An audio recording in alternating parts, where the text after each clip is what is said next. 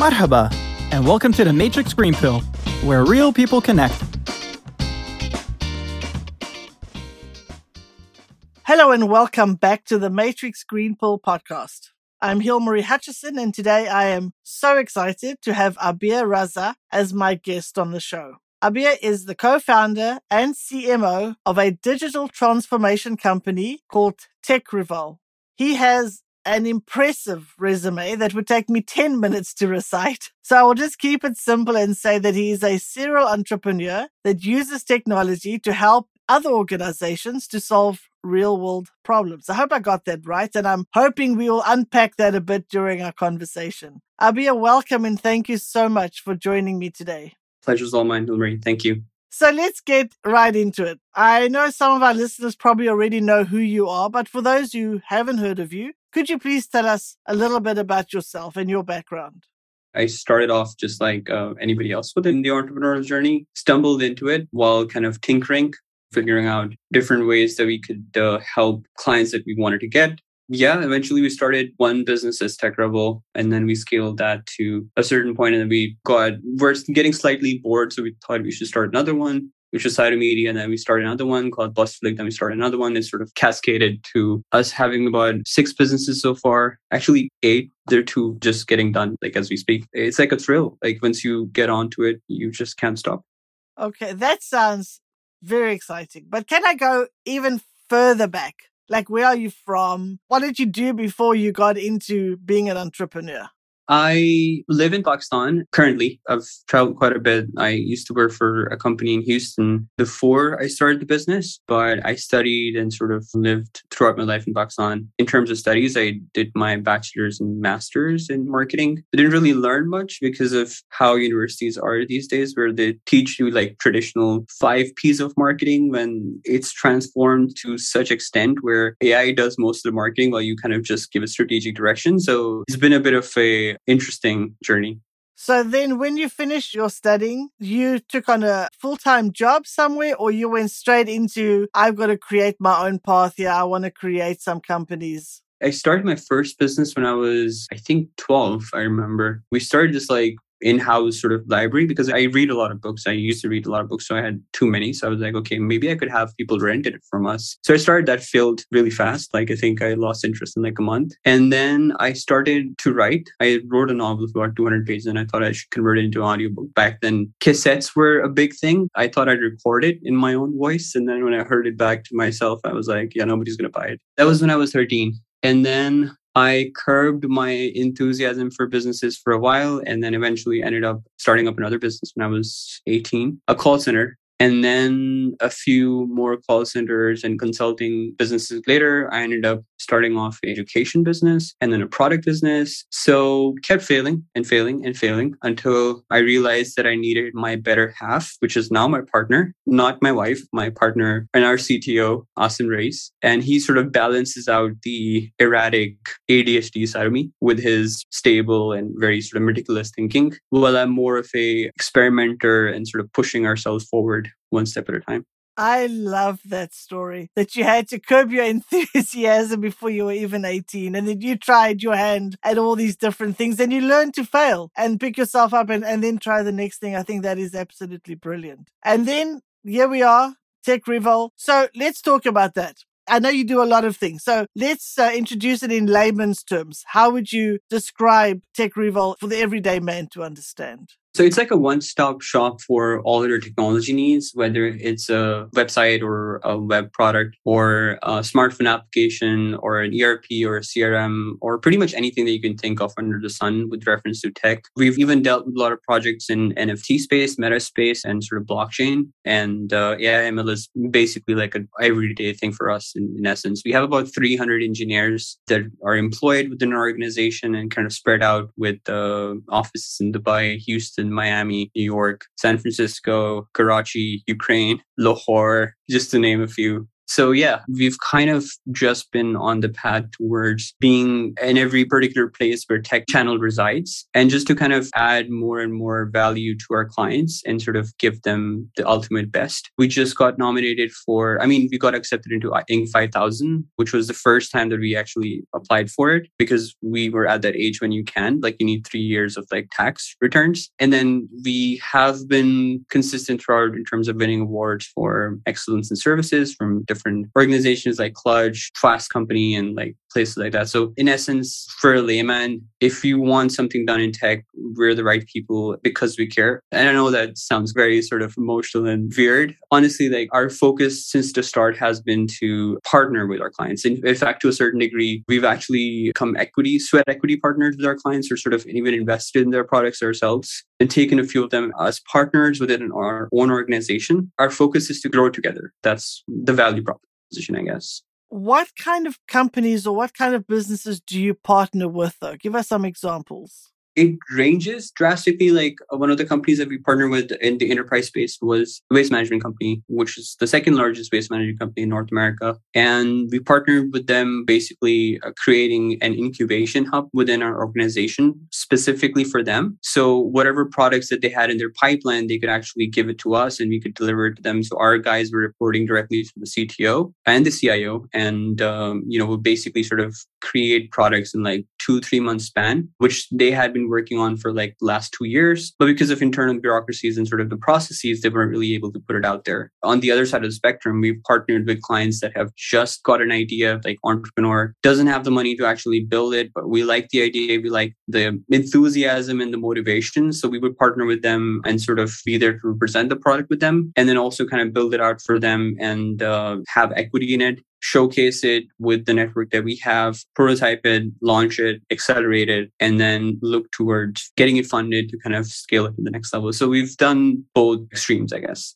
My next question was going to be a business need to be a certain size or have some kind of success for you to partner with them? Or the fact that you're saying that you have partnered with an entrepreneur with just an idea it means if the idea is good then that would make a, good partnership for you already? The idea itself i think would hold maybe 5 or 10% weightage. I mean i'm creative. I have like brilliant ideas all the time myself but i know that i don't have the energy neither the time nor the commitment to see it through. For us 95% is actually like the person's abilities. Do they have what it takes? Can they put in 12, 14 hours a day to build it from scratch? And we've done that, uh, as I mentioned, like several times with entrepreneurs, both inside and outside the organization. Like we don't hold back. Like if an employee comes to us and says, I have this idea, I would send them back and say, okay, do more research, convince me that yours is the best idea out there. I'm not really interested in whether or not they're going to come back to me and say, okay, this is why it's the best. No, I just want them to put in the work. I just want them to tell me how their brain functions for them to kind of show me that they have what it takes to push it through. At the end of the day, like I've been there, like businesses can fail. But the only difference between a failing business and a succeeding business for me is just the mentality. You know, we've had lots of ups and downs, and every time we have we're coming on a downturn, I see that as an opportunity for us to pivot. But that's just because, you know, I have an entrepreneurial mindset. So if you don't have that, if you fall into like this never-ending cascading sort of depression, you know, this is it for me,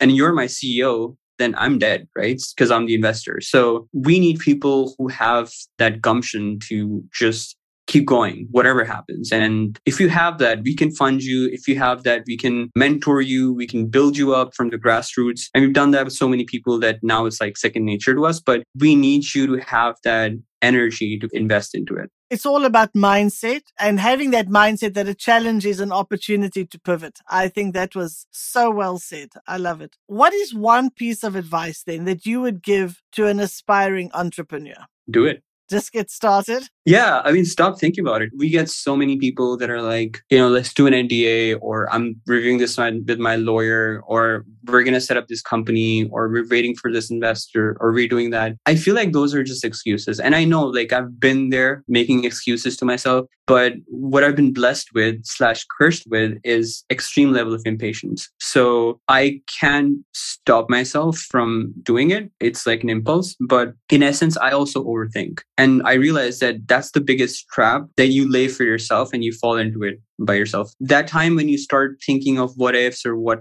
what then or what all. I remember back in the days when I was employed and I just recently gotten married. I had just been like two months was when I decided to quit my job. Nine to five paying me a lot of money for a person in Pakistan and also in Houston. Again, the dream life for anybody who's from a third world country. And I quit all of that to come back to Pakistan and start my own business, getting paid one fifth of what I was making at that time. That too drawing from the savings that we had. It was the stupidest decision. Honestly, I felt that I couldn't live myself if I just let it die or buried that sort of part of me which was entrepreneurial. And so I stopped overthinking and I just like wrote down on a piece of paper the reasons that I was doing it. Just so later on, when I failed and I was like, why did I just do this? I could look back on the paper and be like, okay, this was why. So that was my only justification on a piece of paper. And I kept that physical piece of paper till this day. I just feel like, you know, you should stop giving yourself excuses because at the end of the day, whatever circumstance you're in, if you don't have enough money, if you don't have investors, if you don't have enough research or whatever, you can do all that in due time. But the steps that you take towards it, you know, the first step being at least putting out there what you're thinking, maybe putting it out there on a website. And there's so many website builders that you can easily do that. Creating a logo, maybe even making a name. Once it has shape,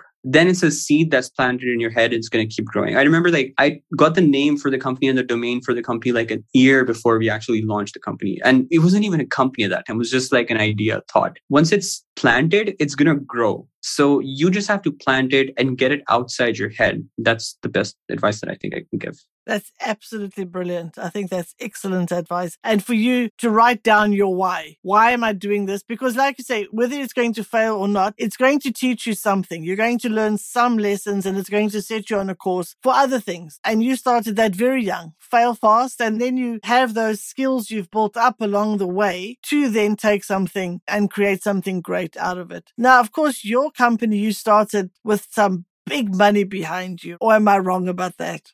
Yeah, really big. It was like a thousand dollars that we invested in. Amazing. And you have grown that?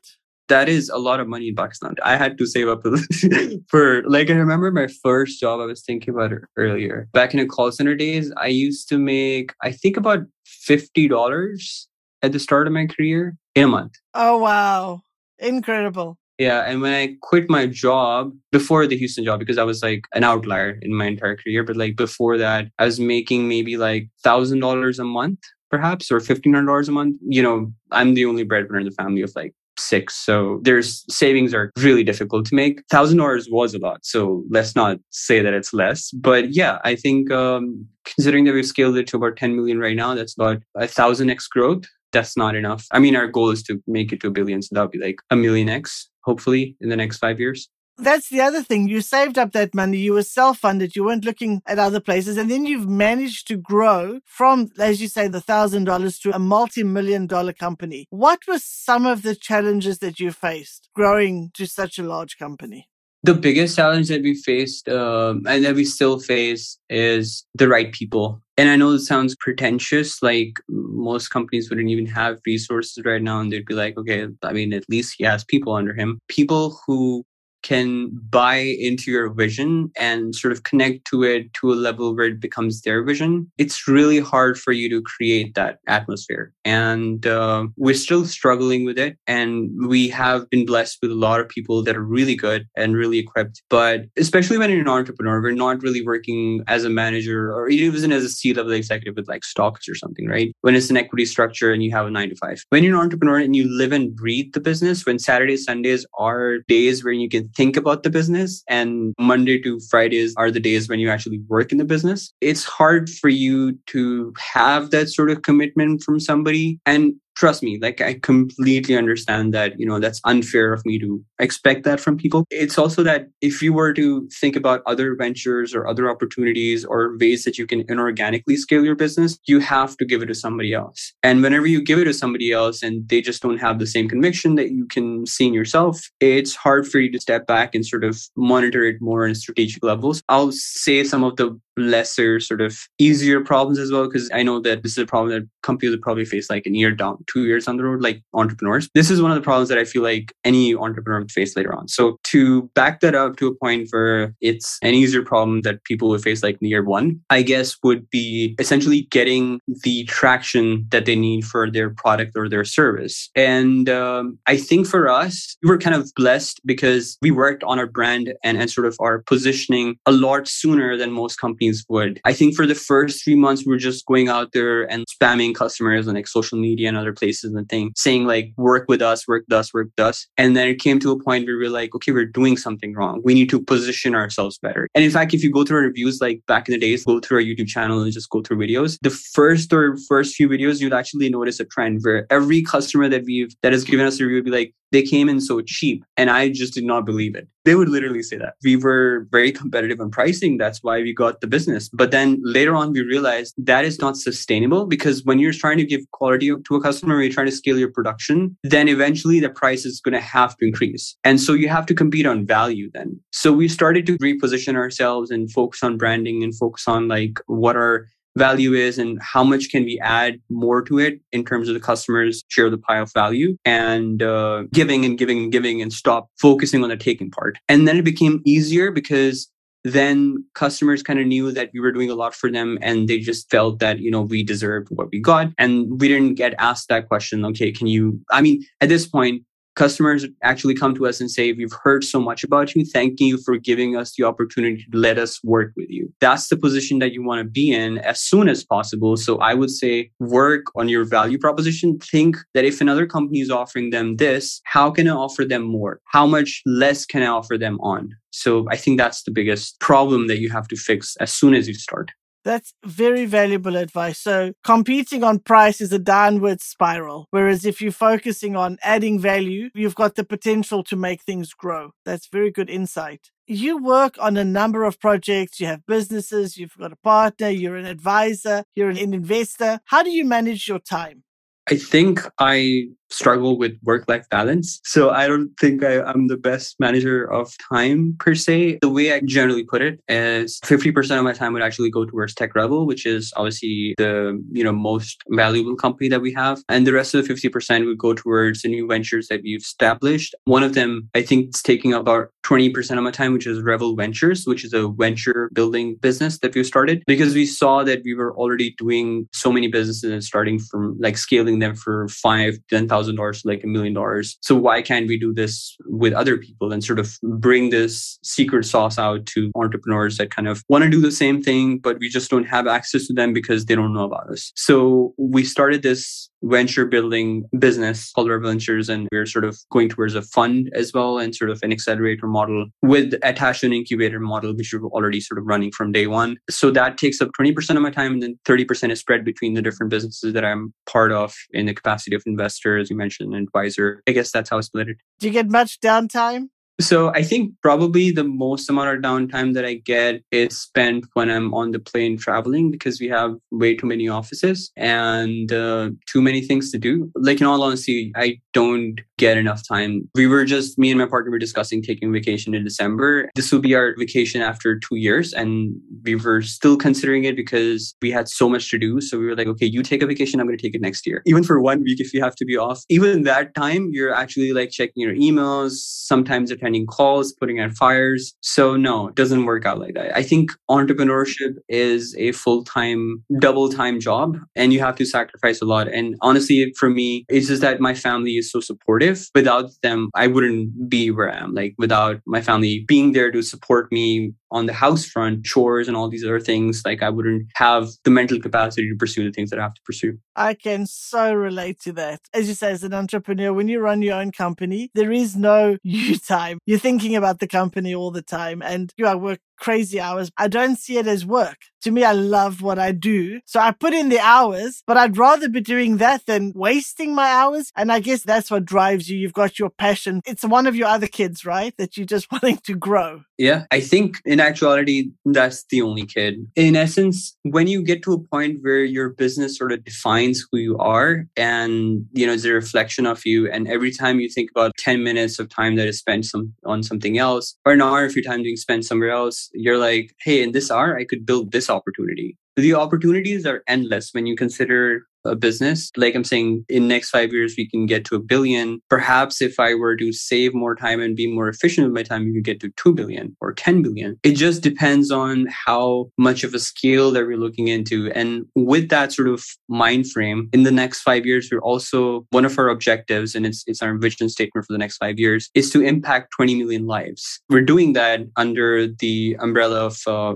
Revel Impact, which is what we've created and sort of partnered with a lot of nonprofits and sort of giving away donations as well as having our own employees become a part of it. We had employees kind of actually go to these areas and sort of take donations from the office as well as uh, you know ourselves, and then sort of go there and give these out to people. And it's a pretty far away place. As I mentioned, like fostering that culture, that vision, that passion within employees, it's critical towards not just having a feel good sort of atmosphere, but it's also part of what we want to drive home to our employees as well as through them to our customers because they can put themselves in a position where they're doing something without any expectation of return for a person that they do not know. Imagine what they can do for a client. They don't care about their Saturdays and Sundays as long as the work gets done. If they understand that, you know, everything that they're putting into the business is actually helping more people than just themselves, more families than just themselves, it inspires them. It kind of gives them that purpose. Without purpose, honestly, life's meaningless. Absolutely. Having a purpose is so important. I love that. And so through your company, through your example, you're also showing how you're giving back to the community. That's excellent. Thank you so much for all the insights and the stories that you have shared with me so far. Now we've come to the segment of our show where I'll ask you a couple of rapid fire questions. Our version of a game show. Well, it'll be more than a couple. Are you ready? Sure. Yeah. Let's go ahead. Sunrise or sunset? Sunset. When are you most productive? Sunset. Oh, okay. I know you love to read. Who's your favorite author? I'd say Michael Crichton, but I shouldn't say that because it's a fictional writer. But I love 48 Rules of Power by Robert Greene as well. So anything by Robert Greene, I read. And what is one thing you do every day, no matter how busy you are? Meditate. Oh, excellent. Thank you very much. That was the game show. So that was pretty easy. Before we wrap up, let's do our green pill moment. So, what was your green pill moment, the action or event that was the turning point for you or your career? This was back in the days when I was still working at a consulting firm in Houston, and it's one of the biggest consulting firms, like works with Accenture, Deloitte, KPMG, like the top Fortune 500 companies. I was a director there, was pretty handsomely for my age and everything else. Like I was 26 or something, and uh, I had a very good position, and everybody kind of loved me, and there was no reason for me to kind of consider anything else. As I mentioned, like I always had this sort of entrepreneurial mindset, which was like, you know, you got to do something, got to do something, got to do something. So I had sort of created a logo and bought the domain and stuff. And I was sitting on it because I was like, no, I'm not going to do it. Like, it's too risky. I still remember like I'd met my partner and we sort of built the website and something stuff and we weren't really doing much with it. It was just sitting there. And I signed the contract with that company and I was like, I'm out. I can't do this. Would just not be right for me to kind of focus my energies on this. So I'm stopping this. And then I went to Houston and I sort of went through experience that you have very offshore and sort of meeting clients and all that. It was amazing. It was good fun. I came back and I remember that my dad got sick it was pretty bad. He had to be hospitalized and stuff. So I had saved up some money for marriage and stuff. And then all that went into the hospital bills. And I was zero at that time. Then I kind of realized that I didn't want to be in that situation again. I could still save up money and then something else would happen and I would be dirt poor again. I could invest better and all these things like stocks or these things that keep people keep telling you like you should invest, buy real estate or whatever. Like I don't know how you buy real estate in a salary of for i mean in pakistan i was getting paid like $2000 so how you can save up money when you all you get to keep after paying everything is like maybe $200 $300 so i came to the conclusion that i had to do something myself even if I had to take the bitter pill to start with, I would be in much better position if I was in control of my own destiny instead of, you know, somebody else deciding what I should get at the end of the month or somebody else deciding what I should be focusing my energies on. I had just too much to offer. And if I were to answer to somebody and I wouldn't be able to use my creative energies towards making something bigger every day, I just would be at nature's disposal. Something else happens, somebody else gets sick or something and I have to pay for it, I'm done for. So I think that was my green pill moment when I realized that it wouldn't be enough. Even if I started getting paid $10,000, my expenses would increase, instability would creep up again. So I needed a way out where I can scale by using my own skills instead of reporting to somebody lovely story and a lovely experience. Thank you so much for sharing that. So you could see that the way you were going, you were always going to be at the mercy either of other people or other situations that was outside of your control. It would also mean you wouldn't realize your own full potential. So by taking that plunge, by making that change, taking the risk road, I guess, you've been able to, by taking that green pill, you absolutely changed the course of your life. So that was absolutely fantastic. Thank you so much for sharing that. And I've so much enjoyed this conversation, and I'm so sure our listeners will as well. But before we say goodbye, can you please tell our listeners where they can find and follow you? And of course, we'll put this in the show notes. Well, I, am always available. It's araza at tekrevol.com. If I'm not available, we have a whole team of PR that kind of monitors that email as well. I have an Instagram account. You can follow me there. I don't know what it is, honestly. I'm not really social. In essence, like if you just search up my name, Abeer Raza, you can sort of find a lot of information, my LinkedIn, my Instagram, my YouTube, everything else. Those are access touch points for me. And otherwise, just search up tekrevol.com. We do a lot of great work and we'd love to have you, whether as an employee, as an entrepreneur that wants to work with us, as business, whatever it is. If you share the same vision, do get in touch. Thank you again for that. And we will find all those links and we will put them in the show notes for our guests, for our audience. Thank you again, Abeer. It was so lovely talking to you. There's a, a lot that I could relate to, to the things you were saying. So I really appreciated that. And I will certainly be following your journey. Thank you so much for the kind words. If you enjoy our conversations, please like and subscribe. See you next Wednesday.